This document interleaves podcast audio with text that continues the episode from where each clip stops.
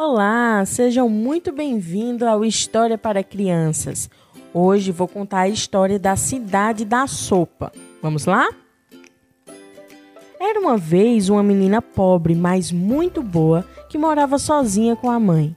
Elas não tinham nada para comer em casa. Um dia, a criança saiu para a floresta e lá encontrou uma velha que a presenteou com uma panela que tinha um grande poder. Se alguém dissesse, ferva pequena panela, a panela faria uma sopa doce.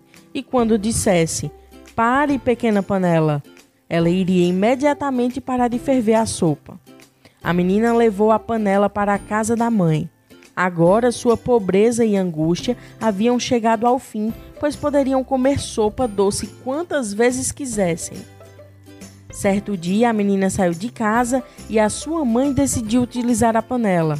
Ela disse, ferva, pequena panela. A panela começou a cozinhar e ela logo comeu toda a sopa feita. Mas quando a pobre mulher quis que a panela parasse, ela descobriu que não conhecia a palavra de ordem.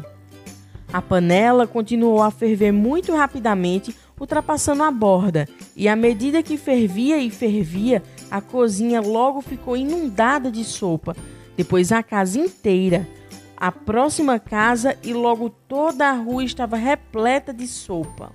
Parecia que iria saciar a fome de todo mundo e, embora houvesse a maior necessidade de fazer a panela parar, ninguém sabia como. Por fim, quando a menininha chegou na cabana, disse, pare pequena sopa.